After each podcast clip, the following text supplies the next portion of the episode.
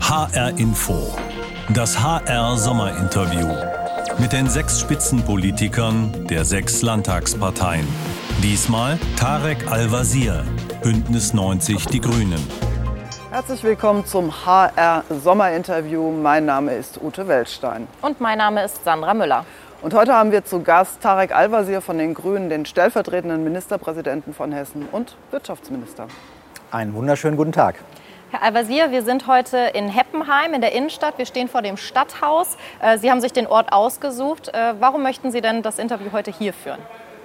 Ja, wir sind ja in der Corona-Pandemie in der Debatte über die Frage, wie ist eigentlich die Zukunft unserer Innenstädte. Und äh, hier kann man sehen, dass unsere Innenstädte ja schon vor Corona Probleme hatten. Wir hatten hier an dieser Stelle 20 Jahre Leerstand fast. Und das ist ein schönes Beispiel, wie mit Fördermitteln des Landes und Initiative der Kommune am Ende Leerstand beendet wurde, neue Nutzung hineingekommen ist, Kultur, Musikschule, Verwaltung, Bürgerbüro.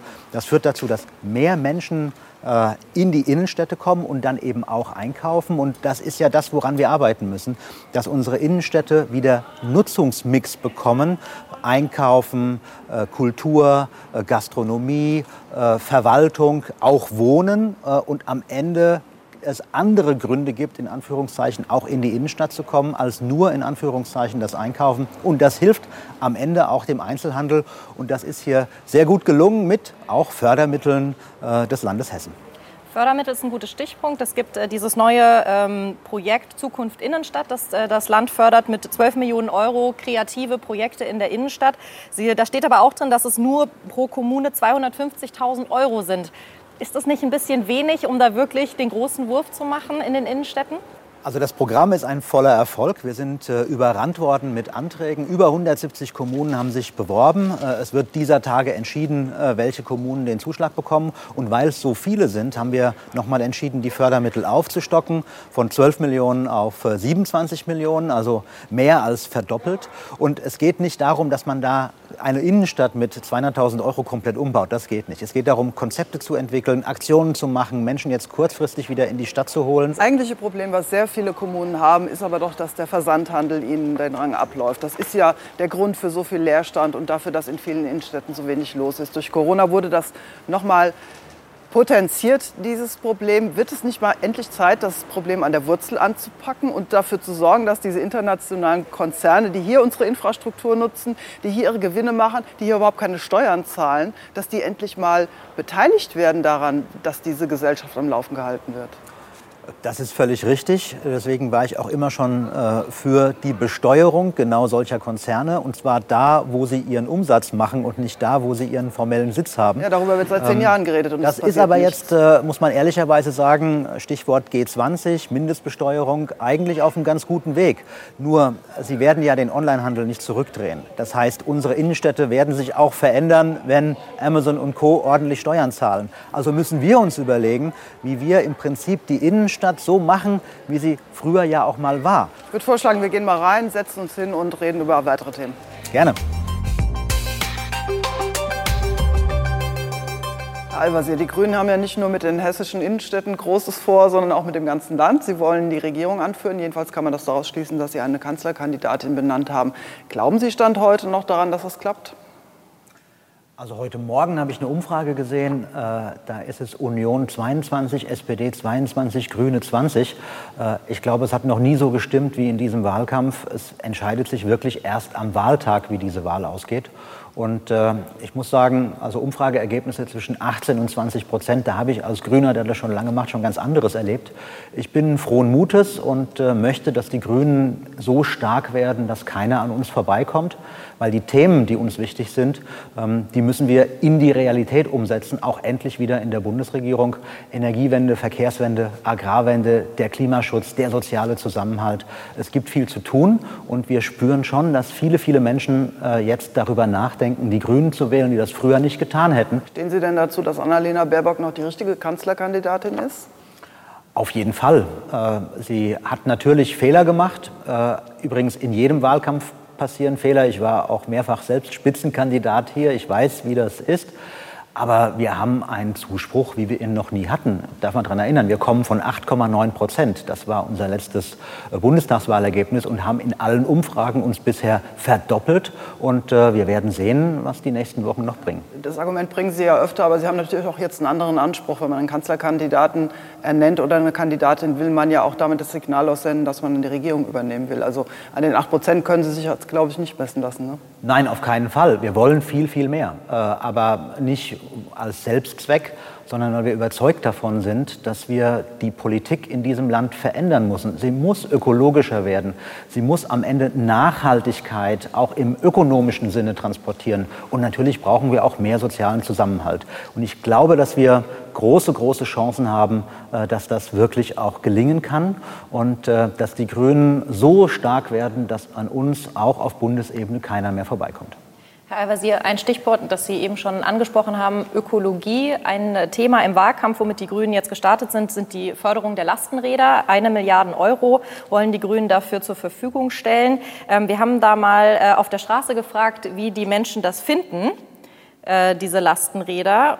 Und das, äh, was wir jetzt hören, ist von Hilke Thiele. Ich weiß nicht, was der Schwachsinn soll. Wenn ich eins haben will, habe ich das Geld oder ich spare dafür. Punkt. Und da muss ich nicht auf dem Rad, die, die profitieren auf dem, auf dem Land gar nicht. Ich war jetzt in Schleswig-Holstein auf dem Land, da fährt doch niemand mit einem Lastenfahrrad rum. Die, die, die haben ihre Autos, weil sie weiter wegfahren müssen. Oder sie fahren mit dem Rad, aber ein Lastenfahrrad macht da gar keinen Sinn auf dem Land. Was sagen Sie denn dazu? Ist das Lastenfahrrad denn wirklich der große Wurf, mit dem man was erreichen kann?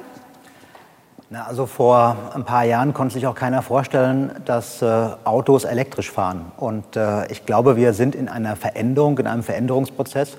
Ähm, vor ein paar Jahren haben alle gesagt, eine Million Elektroautos unmöglich. Äh, die sind jetzt seit letztem Monat auf Deutschlands Straßen unterwegs.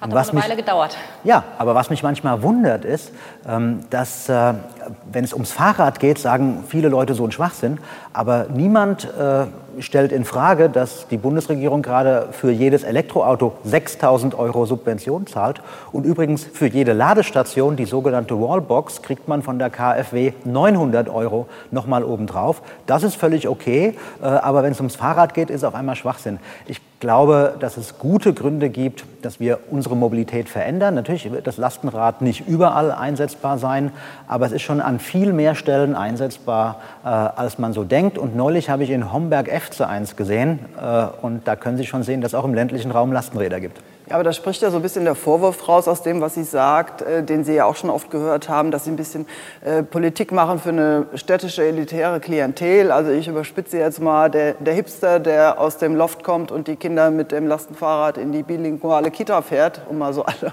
Vorurteile zu bedienen. Ähm, Empfinden Sie das nicht auch so, dass, äh, dass weite Teile der Bevölkerung das genauso empfinden, dass Sie wieder für diese Leute jetzt ein Angebot machen, aber viele andere, die ganz anders leben, vergessen? Nein, äh, das ist äh, noch nie etwas gewesen, was ich vertreten habe. Und auch die Grünen sind sozusagen weit über diese Bereiche hinaus inzwischen. Wenn Sie sehen, dass wir ja landesweit bei der Kommunalwahl über 18 Prozent bekommen haben, dass wir gerade in den ländlichen Räumen deutlich mehr dazugewonnen haben, teilweise als in den städtischen Räumen, dann merken wir, dass es überall in Stadt und Land Menschen gibt, die sagen, wir müssen etwas verändern. Und dass man das natürlich äh, nur schrittweise machen kann, dass man die Menschen mitnehmen muss dabei, das weiß ich als jemand, der jetzt siebeneinhalb Jahre Minister ist. Aber ich glaube, dass äh, diese Vorstellung, ich sage es mal hart, äh, die Hipster leben in der Stadt und die auf dem Land äh, sind alle rückständig. Das ist völlig falsch. Im Gegenteil. Ich habe auf dem Land viele Leute äh, kennengelernt, die viel kreativer sind im Weiterdenken, wie es eigentlich mit Mobilität, mit Energiewende, äh, mit äh, Digitalisierung vorangehen kann, als es teilweise in der Stadt der Fall ist. Eine Milliarde ist ja ziemlich viel Geld. Wäre es nicht viel klüger, das erstmal in die Infrastruktur zu stecken? Also ich wohne selbst auf dem Land in einer kleinen Stadt und da ist es lebensgefährlich, Fahrrad zu fahren. Also ich mache es jedenfalls deshalb nicht. Äh, ist da nicht nicht in, an anderer Stelle viel mehr zu tun in diesem Land, nämlich ordentliche Radwege zu bauen und äh, kommt dann weiter mit der Milliarde, als wenn man jetzt ein paar Lastenräder für Menschen subventioniert, die sie sich vielleicht sowieso kaufen würden? Also wir haben an dieser Stelle einfach die Situation, wenn Sie sich mal überlegen, ähm, wie viel Investitionsmittel nötig sind, da würde die Milliarde jetzt überhaupt nicht reichen. Alleine in Hessen werden wir in den nächsten fünf Jahren 244 äh, Millionen Euro haben wir jetzt schon bereit, um in Radwege zu investieren. Man kann ja das eine tun, ohne das andere zu lassen. Aber nochmal, äh, fast eine Milliarde, 800 Millionen haben Olaf Scholz und Peter Altmaier bereitgestellt, damit Privatleute sich für ihr Elektroauto Ladestationen, Wallboxen von der KfW fördern lassen können. Das hat überhaupt niemand in Frage gestellt. Und kaum geht es um Fahrräder, ist auf einmal es Geldverschwendung. Da stimmt irgendwas nicht in der Debatte. Ich glaube, das merken Sie selbst. Ähm, ein Punkt ist natürlich auch die Frage, ist, wie lange dauert das immer? Wir haben hier zum Beispiel einen Radschnellweg zwischen Darmstadt und äh, Frankfurt. Der wird seit, ich glaube, 2015 gebaut. Der ist noch lange nicht fertig. Ähm, die Frage ist natürlich auch, wie lange dauern solche Planungen? Da hat der CDU-Kanzlerkandidat Laschet unter anderem sich dafür ausgesprochen, diese Genehmigungsverfahren zu beschleunigen. Wäre das dann mit den Grünen zu machen? Im Zweifel auch ähm, mit dem Risiko, dass vielleicht Bürger weniger beteiligt werden oder Ökostandards äh, nicht ganz eingehalten werden können? Also der Radweg äh, Darmstadt-Frankfurt, da ist 2015 die Idee entstanden und danach haben wir angefangen zu planen, äh, beziehungsweise erstmal den Leuten zu erklären, was ist das eigentlich, ein Radschnellweg. Äh, insofern 2019 erster Abschnitt und jetzt jedes Jahr einen dazu und am Ende wird die Bauphase vier Jahre ungefähr sein. Ähm, das äh, hört sich jetzt sehr lange an, aber das ist eigentlich für ein Infrastrukturprojekt ziemlich schnell. Ich bin sofort dabei, wenn es darum geht, auch schneller zu planen und zu bauen. Aber gleichzeitig äh, auch ein Radweg ist ein Eingriff. Ja? Sie versiegeln, äh, Sie müssen im Zweifel Eigentumsrechte klären, müssen dafür sorgen, dass äh, ähm, die Fläche bereitsteht mit allem, was dazugehört. Und wir sind ein Rechtsstaat. Ja? Äh, wir sind keine Diktatur, wo das äh, Zentralkomitee wie in China sagt, hier 1000 Kilometer Schnellbahn. Und wenn da ein Dorf äh, im Weg ist, dann haben die vier Wochen Zeit zu gehen. Ähm, so sind wir nicht, so werden wir nicht, so will ich auch nicht sein. Ähm, und meine Erfahrung ist, es ist vor allem der Wille, der oft fehlt und ganz offen das Personal. Sie müssen ja auch Ingenieure haben, Planerinnen und Planer haben, die sowas nach vorne bringen. Und genau deswegen baue ich diese Kapazitäten jetzt auch auf ähm, seit den, in den letzten Jahren, damit wir sowohl bei der Straßensanierung, ähm, beim Radwegebau einfach schneller werden können. Da hat nämlich oft schlicht das Personal gefehlt worauf der CDU-Kanzlerkandidat hinaus will, das würde Ihnen ja eigentlich auch in anderen Bereichen zugutekommen, nämlich nicht nur die Radschnellwege schneller zu bauen, sondern auch Stromtrassen, die Sie für die Energiewende brauchen oder Bahnstrecken. Autobahnen meint er wahrscheinlich auch, aber äh, der, der generelle Vorwurf ist ja da, das dauert alles viel zu lange hier. Also nochmal, wären Sie denn für diese Beschleunigung der Genehmigungen zu haben? Oder sagen Sie, nee, das muss schon so bleiben, wie es ist, weil damit nur alle Rechte der Beteiligten garantiert werden können? Also ich bin sehr dafür, dass wir schneller planen und bauen, aber ich bin nicht dafür, dass wir sozusagen unsere rechtsstaatlichen Prinzipien über Bord werfen. Und wenn Sie die Stromtrassen beispielsweise ansprechen, da ist ja das Riesenproblem, ähm, dass vor allem übrigens nicht Grüne äh, sagen oft dagegen äh, Stimmung gemacht haben. Ich darf mal daran erinnern, als Horst Seehofer noch bayerischer Ministerpräsident war, hat er gesagt, nach Bayern kommt keine Stromtrasse. Und das hat uns, glaube ich, vier Jahre am Ende gekostet. Äh, und ich glaube, dass wir als Gesellschaft uns verständigen müssen, wenn wir klimaneutral werden wollen, was wir müssen, 2045, dann müssen wir auch wissen, dass das bedeutet Energiewende, Verkehrswende, dass das Infrastrukturprojekte sind und dass jeder und jede auf der eigenen Ebene sagt, okay, das bedeutet dass wir uns an dieser Stelle auch verändern müssen. Also Sie können doch kein dann, Windrad bauen ohne Bürgerinitiative dagegen. Und oft sind die örtlichen Grünen da mit drin. Hm, das stimmt nicht ganz. Äh, meistens äh, sind in diesen Bürgerinitiativen äh, keine Grünen. Äh, ich treffe da eher Leute, wenn ich das mal so hart sagen darf, äh, die manchmal FDP und AfD affin sind. Nicht alle, äh, aber manche. Und ich glaube, dass an so einer Stelle einfach klar sein muss, und da merken wir jetzt auch, dass sich die Stimmung verändert. Ich habe jetzt die ersten Briefe von Gemeinden, die sagten, vor vier Jahren haben wir gesagt, wir wollen das Windrad nicht. Inzwischen hätten wir es wieder gerne. Äh, erstens wegen der Energiewende und zweitens, weil es auch eine ökonomische Chance ist für die Region. Das darf man ja nicht vergessen. Jede erneuerbare Energie, die regional erzeugt wird, sorgt auch für Wertschöpfung vor Ort und dafür, dass wir kein Geld nach Moskau oder in die Emirate überweisen müssen für Öl oder Gas. Herr Sie, Sie, haben eine Sache selber schon angesprochen, die Klimaneutralität äh, bis 2050 ist, äh, soweit ich informiert bin, das Ziel. Ähm, da ist natürlich die Frage, wie erreicht man das? Auf Landesebene haben Sie dieses Ziel natürlich auch schaffen diese Ziele aber nicht. Im aktuellen Klimaschutz, also in dem integrierten Klimaschutzplan Monitoring Bericht steht unter anderem drin, dass wir in Hessen die CO2-Reduktion sollte eigentlich bis 2030 um 55 geschafft sein. Wir werden voraussichtlich nur 43 Prozent schaffen. Ähm, haben Sie da nicht die richtigen Konzepte für, um es quasi nicht mal im eigenen Bundesland zu schaffen? Also wir haben ja in vielen Bereichen dafür gesorgt, dass sich Hessen auf den Weg macht. Die äh, erneuerbaren Energien haben sich verdoppelt äh, seit 2014 in Hessen. Wir sind jetzt bei über 50 Prozent erneuerbare Energien in der Stromerzeugung in Hessen. Äh, wenn andere Länder so weit wären, äh, könnte man sich sozusagen insgesamt, wären, wir insgesamt weiter. Wir haben dafür gesorgt, dass wir die Verkehrswende voranbringen. Äh, nirgendwo gibt es Angebote im öffentlichen Personennahverkehr wie in Hessen. Schülerticket, Landesticket, Seniorenticket, sozusagen die Hälfte aller Hessinnen und Hessen fährt schon Flatrate umsonst. Wir haben die Schieneninfrastruktur deutlich sozusagen in der Planung auf den Weg gebracht. Das dauert halt ewig, ja, weil nämlich vorher so lange nichts passiert ist. Alles wieder in Gang gebracht. Ähm, die ICE-Neubaustrecken äh, Fulda, Frankfurt, äh, Frankfurt, Mannheim, auch weiter Fulda in Richtung äh, Eisenach, ähm, die äh, nordmainische S-Bahn, die S-Bahn nach Bad Vilbel. Ich könnte jetzt ewig weitermachen. Ja. Mhm. Das Problem an der Geschichte ist nur, wenn man sozusagen damit beginnt, dann dauert das eine gewisse Zeit, bis sich auch Ergebnisse zeigen. Und ganz klar, Sie können als Land alleine nicht die perfekte Situation hinbekommen, wenn die Bundesrahmenbedingungen nicht stimmen. Und deswegen kämpfe ich so sehr darum, dass wir auch eine Bundesregierung haben, die sich da auf den Weg macht. Das stimmt, aber trotzdem haben Sie sich ja diese Ziele gesetzt fürs Land. Und wenn man sich die Ziele setzt, muss man sich natürlich auch an diesen Zielen messen lassen. Und auch in dem Bericht steht selber, die aktuellen Maßnahmen reichen nicht aus, um die Ziele zu erreichen. Also müssten Sie ja eigentlich, Sie haben jetzt viele gesagt, was geschafft wurde, aber eigentlich müssten Sie noch eine Schippe drauflegen. Ja, das machen wir auch gerade. Innerhalb der Landesregierung äh, arbeiten wir an Sektorzielen, wo dann jeder einzelne Bereich zeigen muss, äh, wie er äh, die Klimaziele erreichen kann. Aber denken Sie mal beispielsweise an den Frankfurter Flughafen.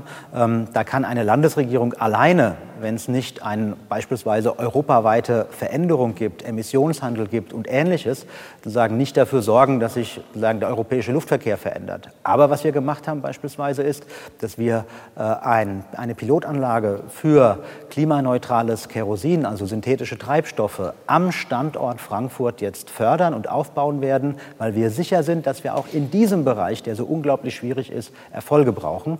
Aber es gibt nichts Gutes, außer man tut es und die längste Reise beginnt mit dem ersten Schritt.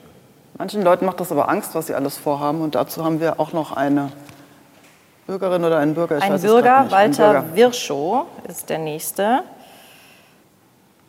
Ein Großteil der Menschen ich schätze über 50 Prozent haben gar kein Geld. Die kommen gerade über die Runden und äh, die haben kein Geld zum Sparen. Die haben auch kein Geld für Bioprodukte oder die Hirngespinste von den äh, Grünen. Ja, wenn die Grünen regieren, wird es teuer. Ja, die, die Grünen Angst? sind die einzige Partei, äh, die nicht nur sagt, wir brauchen einen CO2-Preis, sondern die im Wahlprogramm auch ein Energiegeld für den sozialen Ausgleich vorgesehen hat. Weil zur Wahrheit gehört ja, dass die Leute mit den höheren Einkommen in aller Regel auch mehr konsumieren, mehr verreisen, in den größeren Wohnungen wohnen und insgesamt mehr Energie verbrauchen. Das heißt, wenn man diese Einnahmen aus einer CO2-Bepreisung nimmt und sie auf alle wieder verteilt, kann das sogar am Ende unterm Strich dazu führen, dass Leute, die es nicht so dicke haben, sogar profitieren davon. Aber auch das muss man beginnen. Das klingt für mich nach einem ziemlich bürokratischen Monster. Wenn Sie sagen, da die, werden die Einnahmen dann verteilt und jeder kriegt dann am Ende 75 Euro ausgezahlt, ist, glaube ich, die Zahl. Ist nicht das, was die FDP da vorschlägt, einfacher? nämlich äh, den Zertifikatehandel äh, auszuweiten auf alle Bereiche einfach äh, und den Markt den Rest regeln zu lassen? Ja, aber wenn der Markt alleine äh, es regelt, dann sind diejenigen, die sozusagen wenig Geld haben, natürlich diejenigen, die keinen Ausgleich kriegen. Also das wäre jetzt nicht mein Weg, sondern wir müssen im Klimaschutz äh, die Menschen mitnehmen und er muss sozial gerecht sein. Das ist auf jeden Fall klar. Das heißt zum Beispiel auch, wenn wir über die Frage von Gebäudesanierung äh, diskutieren, dass wir dafür sorgen müssen, dass auch Mietshäuser saniert werden und dass am Ende die Kosten nicht nur bei den Mietern hängen bleiben, sondern dass der Staat äh, da auch seinen Teil dazu beiträgt und dass wir auch Vermieter einen Anreiz geben, zu investieren in ihre Gebäude. Und so ganz nebenbei, man spart auch dann eine Menge Heizkosten. Das hilft dann auch wieder. Aber nochmal zurück zu Ihrer Idee, das Geld umzuverteilen. Wie soll das denn funktionieren? Muss dann eine Behörde geschaffen werden, die feststellt, wie diese 75 Euro an jeden auszuzahlen sind? Wie soll das gehen? Naja, jeder, der, äh, also jeder Mensch in Deutschland, der hier gemeldet ist, den gibt es ja. Äh, und wir schaffen es ja auch, an 10, 20 Millionen Leute Kindergeld auszuzahlen. Also das ist jetzt in Anführungszeichen Technik. Die Grundidee ist das Wichtige, dass wir nämlich sagen, wenn wir bestimmte Sachen teurer machen und damit Einnahmen generieren für den Staat, dann wollen wir die nicht behalten, sondern wir wollen sie umverteilen, dass am Ende ökologisches Verhalten sich lohnt, aber diejenigen, die nicht ausweichen können, auch einen Ausgleich bekommen. Lassen Sie uns zum Ende noch mal über ein anderes Thema reden. Afghanistan hat sich ja fast unerwarteterweise zu einem Wahlkampfthema entwickelt. Da werden jetzt solche Sätze gesagt wie 2015 darf sich nicht wiederholen. Die AfD warnt vor einer erneuten Flüchtlingswelle. Die Linke will am liebsten alle aufnehmen hier. Äh, wie sehen die Grünen das? Was würde passieren, wenn Sie in der Verantwortung wären im Bund? Also die Situation in Afghanistan, äh, die ist äh, grauenvoll, das muss man so sagen. Es ist wirklich ein Desaster, äh, was da passiert ist. Und äh, wenn man die letzten 20 Jahre zurückblickt, dann müssen wir auch ganz offen aufarbeiten, an welchen Stellen es eigentlich schiefgelaufen ist und wie das passieren konnte, was da jetzt gerade passiert. Wie beispielsweise an dieser Stelle die grüne Bundestagsfraktion schon vor Monaten darauf hingewiesen hat, ihr müsst die Ortskräfte jetzt rausholen, weil es ist nicht sicher, äh, wie lange diese Regierung da eigentlich noch übersteht und die Bundesregierung, die Große Koalition an dieser Stelle einfach nichts gemacht hat und weiter gebremst hat. Ich glaube, dass wir am Ende äh, eine Verpflichtung haben, dass diejenigen, die für uns gearbeitet haben, die für deutsche Institutionen gearbeitet haben, dass äh, Menschen, die für am Ende auch universelle Werte gekämpft haben und jetzt genau deswegen gefährdet sind, Frauenrechtlerinnen, Journalistinnen, Journalisten, dass die rausgeholt werden und wenn es über den Flughafen nicht mehr geht und sie es dann am Ende vielleicht irgendwie in Nachbarländer schaffen, dass wir sie dann auch unterstützen. Was sagen Sie den Menschen, die Angst davor haben, dass wieder zu viele Flüchtlinge aus ihrer Sicht kommen, also dass man das hier nicht mehr im Griff haben könnte? Wird sich das wiederholen? Wenn Sie sich mal überlegen, äh, was 2015 alles an Horrorszenarien an die Wand gemalt worden ist, äh, dann glaube ich, hilft es, sich zu betrachten, ähm, dass äh, Deutschland ja nicht untergegangen ist, sondern dass wir ziemlich gut dastehen, auch im Vergleich mit anderen Ländern weiter ziemlich gut dastehen. Und ich glaube schon, dass wir eine Verpflichtung haben, dass Menschen, die Schutz brauchen, auch Schutz bekommen. Dann, Herr Al-Wazir, zum Abschluss noch wie bei Ihren Vorgängerinnen und Vorgängern unsere Fragenlotterie. Ich würde wieder für Sie ziehen und Sie sagen Stopp. Los geht's. So ist das. Und Stopp. Welches Lied können Sie auswendig? Auch, ehrlich gesagt, auch das Original von Kein schöner Land. Na, dann geben Sie uns doch mal eine Kostprobe. Nein, nein, um Gottes Willen. Ich will nicht, äh, dass hier Leute abschalten. Das wäre doch der Einschaltgarant, wenn wir nein, vorher sagen können, Tarek Al-Wazir genau. singt im HR-Fernsehen. So wo wir uns finden, wohl unter Linden. So, weiter.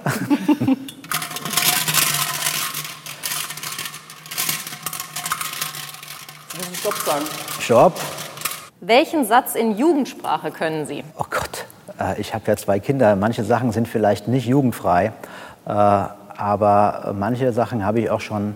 Also zum Beispiel Ehrenmann äh, habe ich auch gehört schon und habe mich gewundert, äh, wie Zwölfjährige auf einmal so einen Satz aussprechen. Ich habe dann gefragt, was sollte das heißen? Würden Ihre Kinder Sie denn als Ehrenmann bezeichnen? Oh, ich glaube, äh, die Eltern gehören nicht in die Kategorie, sagen wir es mal so. Das wäre ja auch cringe. Ja, ist, genau. Stopp. Was ist ein Lebenstraum, den Sie sich noch erfüllen wollen?